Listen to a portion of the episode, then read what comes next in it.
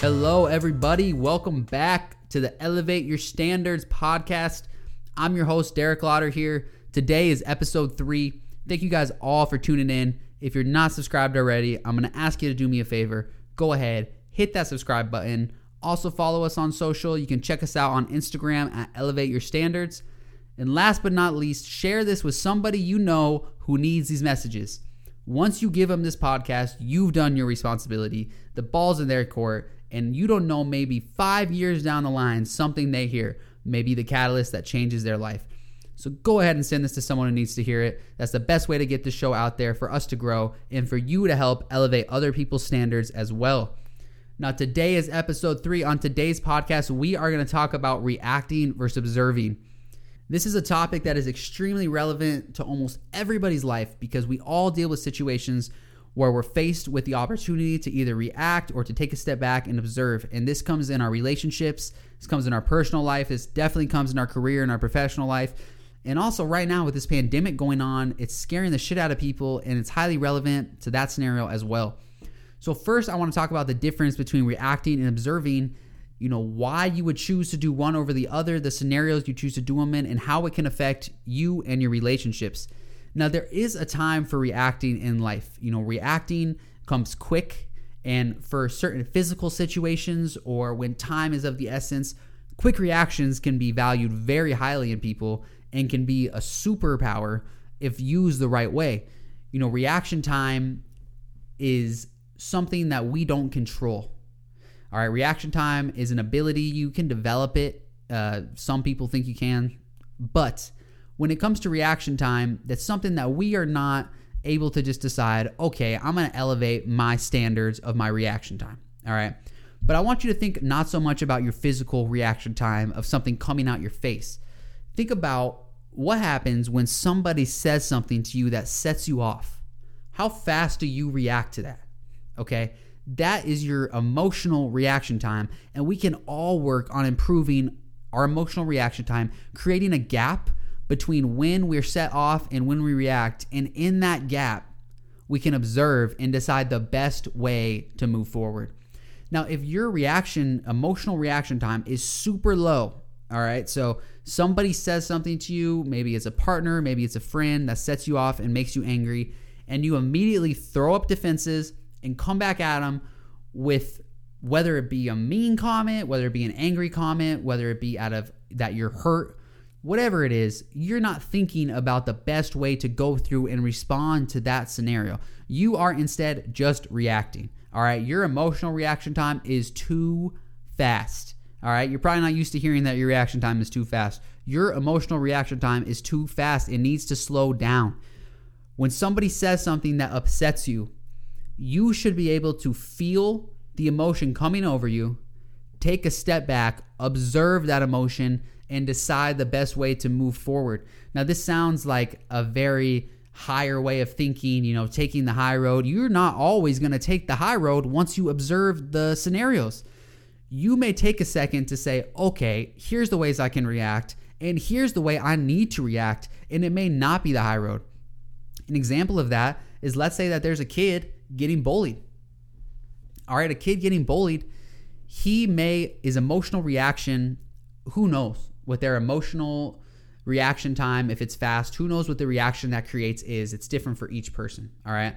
For one kid, it may be that they want to fight back right away. For another kid, it may be that they want to run away. For another kid, it may be they want to go grab the nearest adult. For another kid, it may be they want to go get their friends and, you know, come back on this bully. Whatever it is, okay? Everyone's going to have a different reaction.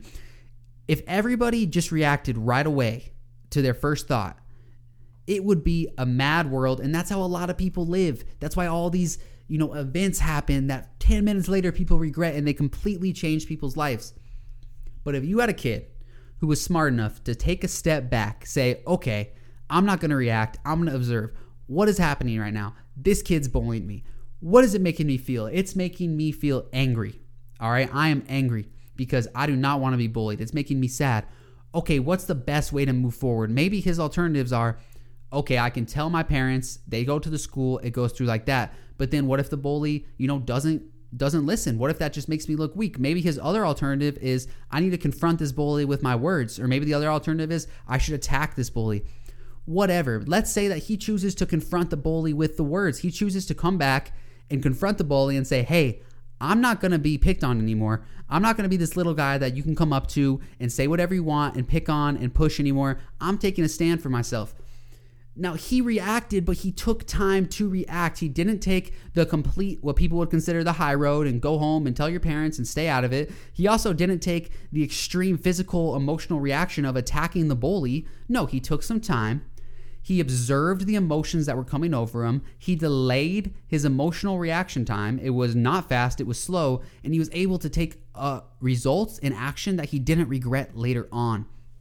Now, that's the big point of observing versus reacting that people don't get. You know, people always want to put the emphasis on the action you take for the good it does in the world, right? So we could say, you know, if you delay your emotional reaction time, if you're able to observe the emotions that come, you're going to make the best possible decision for everyone involved. I don't care about making the best possible decision for everyone involved. I care about making a decision that you won't regret. And there's a big difference between those two. If your choice is to attack the scenario head on and go aggressive, that's fine. But I don't want you to regret that because you made it too fast. At the same the same point, if your choice is to take this scenario and approach it with no aggression at all, just let it go, walk away, that's fine too. But don't do that before you've had the chance to completely decide what you're going to be satisfied with as your response.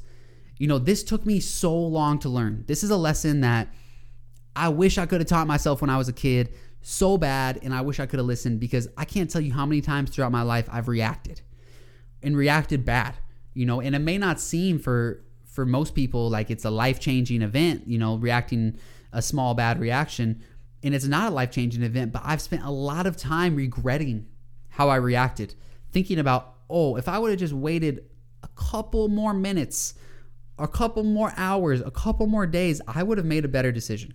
And that's tough because you can't get decisions back.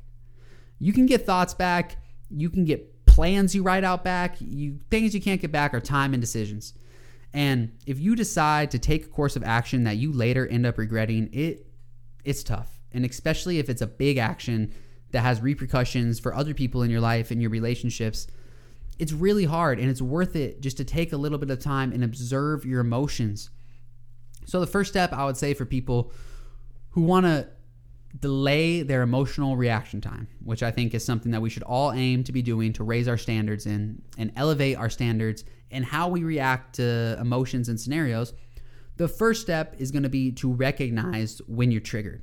Okay, so this happens multiple times throughout a day for most people, little triggers that they're able to brush off. But don't just brush them off, recognize what triggers you.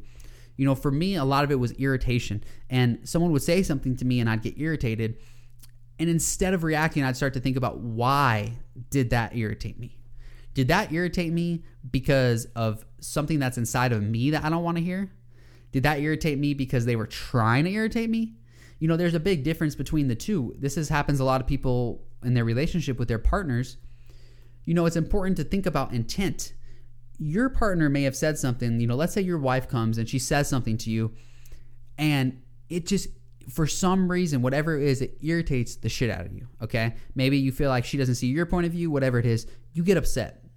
You have two choices. All right. You can either react or you can observe. And when you observe, you're able to say, why did that get me upset? And I swear, if you start doing this nine times out of 10, you realize okay, she didn't come in here with the intention to get me upset. She didn't think about that at all. She was making a statement, and because of I'm irritated with work, because my frame of mind, I have this to do, I didn't think she heard me here, I reacted in a bad way and I got irritated.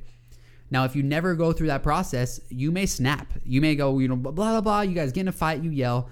And who knows how long that rabbit hole goes? You know, who knows how long you guys are mad at each other because of this fight, all because you couldn't just take a step back and observe where your emotions come from. Now, when we're talking about elevating our standards in life as people, as uh, partners, you know, as thinkers and as beings, a lot of it comes from not reacting. It really does. A lot of it comes from taking one step back and not reacting to the things that happen and upset observing and figuring out the best plan of action to take moving forward. Now, one thing that I want to talk about is learning to ask different questions once you get triggered. All right. So, right now, when you get triggered, you're probably asking the questions why did this happen to me? Why did they do that? You know, maybe not even asking questions at all. Maybe you're just so triggered, you're seeing red. All right. Learn to ask better questions. Questions like, why do I feel like it? Is it valid to feel like this based on what they said? Am I having an overreaction? Am I having an underreaction? Is there something that needs to be addressed, an underlying issue between me and the other party so that this doesn't happen again? These are all elevated lines of thinking, and you never get there if you're just sitting there reacting. Now, last thing I want to leave you guys with is you want to delay your emotional reaction time. We should all look to push back our emotional reaction time until we can observe and make a decision. With that being said, don't take this as a message not to act. Okay, when action is called for, you need to act at the moment. And when you're in a physical situation where reaction is called for to protect yourself, protect your family, or whatever it is, you need to react immediately. Being able to see the difference between scenarios that you should react to and scenarios you shouldn't react to is the key to this whole skill. The skill isn't becoming a passive monk who never reacts to anything in life. The key is realizing what stuff's worth it and what stuff isn't.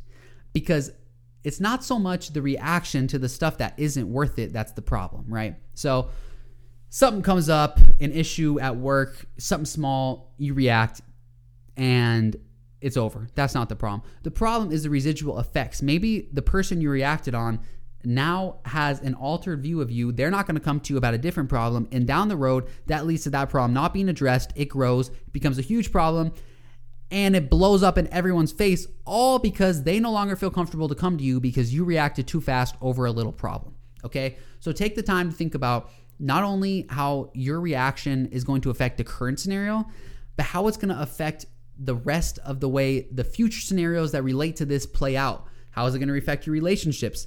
Is it going to make somebody more hesitant to come to me about problems or with issues if they know I'm going to react?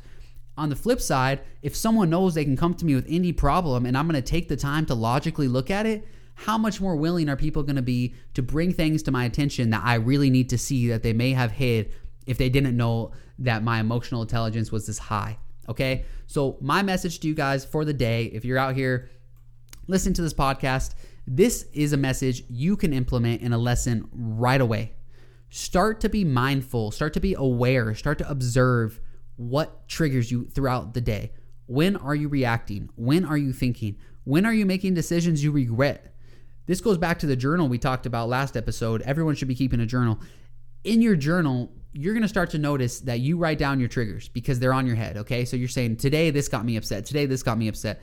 Eventually you can look at those and go, oh, hey, guess what? The last four times I've been upset, every single time, it's because this person is talking about how I'm not working hard enough okay, maybe next time they say that, I'm not gonna get upset. What am I gonna do to observe and take the higher road? Maybe I have an automated response I'm gonna say, I'm gonna feel better and move on. All right. So I just want to give you guys a message, leave you with this. Please do everything you can to elevate your standards with your emotional intelligence. Elevate your standards for your emotional response time by pushing it back as far as you can. Do not respond emotionally to situations until you're able to look at all the sides of it, be able to observe your feelings, analyze them, and decide the best way of action going forward. Thanks for listening, guys. Really appreciate you tuning in. Episode three of the Elevate Your Standards podcast. Give us a follow on Instagram at Elevate Your Standards. You can check me out, Derek Lauder at dereklauder.com, also on Twitter. Again, guys, we'll be coming back next week. We're staying consistent with the podcast, just as we're asking you to stay consistent in elevating your standards. Thanks again, guys. Have a good one.